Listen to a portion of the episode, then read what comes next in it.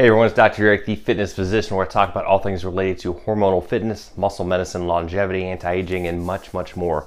I deal with hormone optimization, genetic testing, laboratory analysis, and again, anti-aging protocols for all my patients. So hopefully everyone has having a great day. Gonna be doing a couple another little multi mini series here. Gonna be talking about one of the things I just mentioned, muscle medicine. All right, we talked about the importance of muscle and how important it is for the body, for health, for longevity, and much more.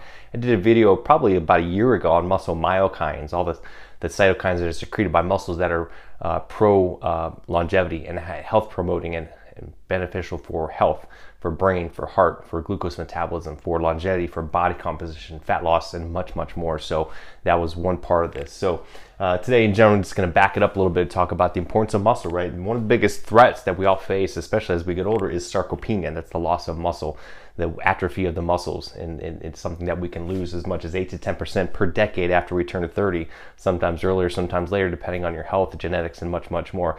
This is hugely important. That's why it's so important to focus on muscle because it, we lose it very quickly, especially in today's society very important to focus on this and building and maintaining as much muscle as you can and as early as you can because we start to lose it and we can lose it very very quickly. So we want to focus on this as much as possible and to do our best to maintain and actually build muscle to fight this loss as we get older and for various reasons because it is very important. As i mentioned before muscle is one of the basically one of if not the biggest endocrine organ in the body. So it's important to maintain that not just for looks and aesthetics but for what it does in terms of longevity, in terms because the most myokines it produces, because of the endocrine factors, it, it does so much for glucose disposal, for affecting other uh, endocrine balances and hormone optimization in our body, uh, fat reduction, and much, much, much more as I've talked about.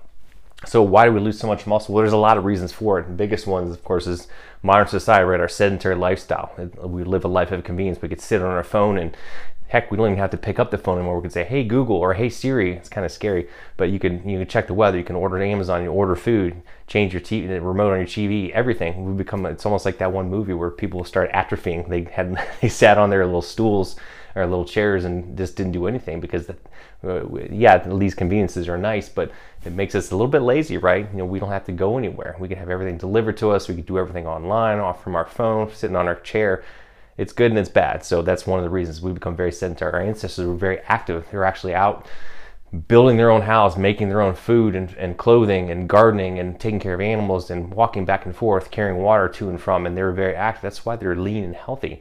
Look at some of the long-lived uh, societies out there, like the Okinawans. They're, they're active all day. They're gardening, they're flowering, they're walking, they're being social.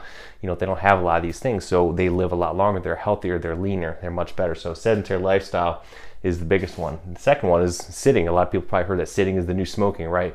We sit so much at work or just like as I mentioned with our sedentary lifestyle, it's very detrimental to our health, to our mobility, and much, much more. It's important to be extremely active as much as possible. And you can't just work out hard, say, man, I crushed at the gym for half hour, an hour, and then you sit the rest of the day. That just kind of that doesn't that doesn't cut it. So these are some things I'm going to talk about, not to shameless plug here. In my upcoming course, my cellular secrets of cellular nutrition and fitness, talk about one of these. This is one of the key core tenets of this: how to kind of hack this and how to do it in an easy way that you won't even notice it by being as active and mobile as possible. Uh, the last two are the double I's, illness and injury, right? Of course, if you, you get sick, you get injured, that can uh, waylay you for a little bit. I mean, I injured my knee last week and I was kind of down, so I had to modify and do some different things, but I couldn't do my daily walking that I always do. I'm finally getting it back, but there's some things sometimes you have to adapt and overcome. Yes, there are certain things, unfortunately, that you know, a bad injury, a bad incident, are going to be up for a long time, but fortunately, these are usually a temporary thing where we can adapt and overcome to, to power through these.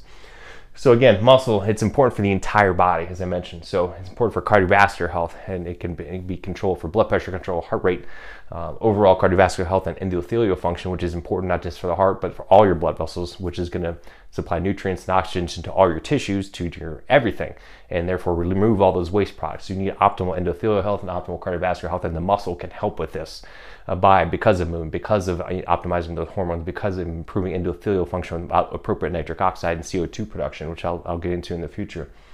Glucose metabolism, the largest glucose disposal agent is because of the muscle. Our muscles take in that glucose and use it as a fuel. So the more muscle you have, the better you're, you're going to be at handling blood sugar. You're going to be more insulin sensitive. Insulin resistance and pre-diabetes and diabetes is a massive growing problem in our in our country.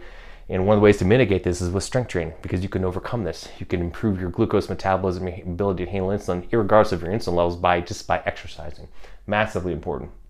Uh, the central nervous system, signaling in the brain and neural protection, neural regeneration, massively important because of blood flow, because of oxygen and carbon dioxide flux and flow back and forth, and the usage of the brain. This is uh, obviously our brains are uh, important for longevity. Again, neurocognitive disease, Parkinson's, Alzheimer's, all the dementia, all these things are, are picking up in significance. And one of the things we can mitigate this is with appropriate muscle growth, exercise, and fitness and movement.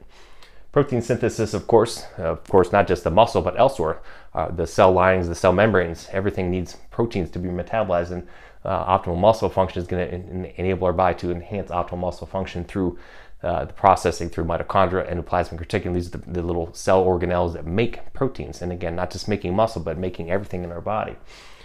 Muscle is very involved lipid metabolism, calcium metabolism, vitamin D metabolism, right? And, and again, lipids are essential for everything I've talked about. You need those lipids to have appropriate cell membrane functions, to have proper processing of nutrients, to get the toxins out, the nutrients in, and to make cholesterol, to make your hormones, to make your body better, to make uh, the myelin sheath around your nerve for your brain for prop- optimal uh, brain function and more. So you can see how complex this can get very quickly. Calcium and vitamin D, of course, is a hormone massively important for pretty much everything in the body, right? And muscle is important for this for, for the signaling and the activity of vitamin D. You got to have optimal insulin sensitivity, optimal hormonal function, optimal muscle myokines to for vitamin D. You need vitamin D to supply the muscle, and vice and vice versa. So very important. And as I mentioned, the myokines that the muscle produces, there's dozens of them, massively important for everything. And again, please see my video for that in terms of irisin, IL6.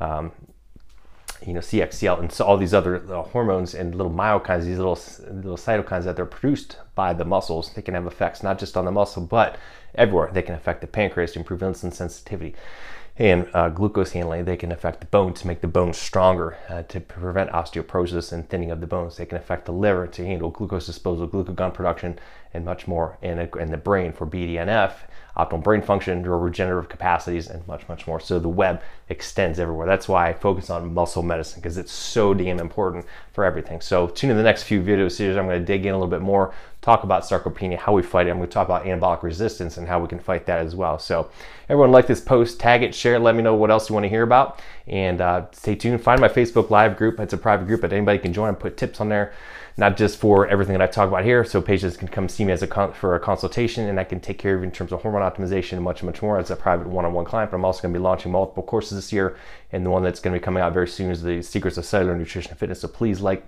uh, jump on that page and tune in. If you want to learn more, find out how you can get it. Uh, reach out to me and I'll uh, send me a message and I'll get back to you or we can jump on a call. Everyone have an awesome day. Enjoy the weekend. Remember to live to give. Do something nice for someone. Pass it forward. Let's make this a better place for everyone around us and our kids and everyone else. Everyone we'll talk to you soon. Bye. Welcome to Dr. Eric's Relentless Vitality Podcast. Our focus is on optimizing physical and mental vitality, maximizing performance, and extending lifespan. Dr. Eric is a licensed physician with a wealth of expertise in age management and preventive medicine, whose goal is enabling his patients to stay young, feel their best, and enjoy a higher quality of life.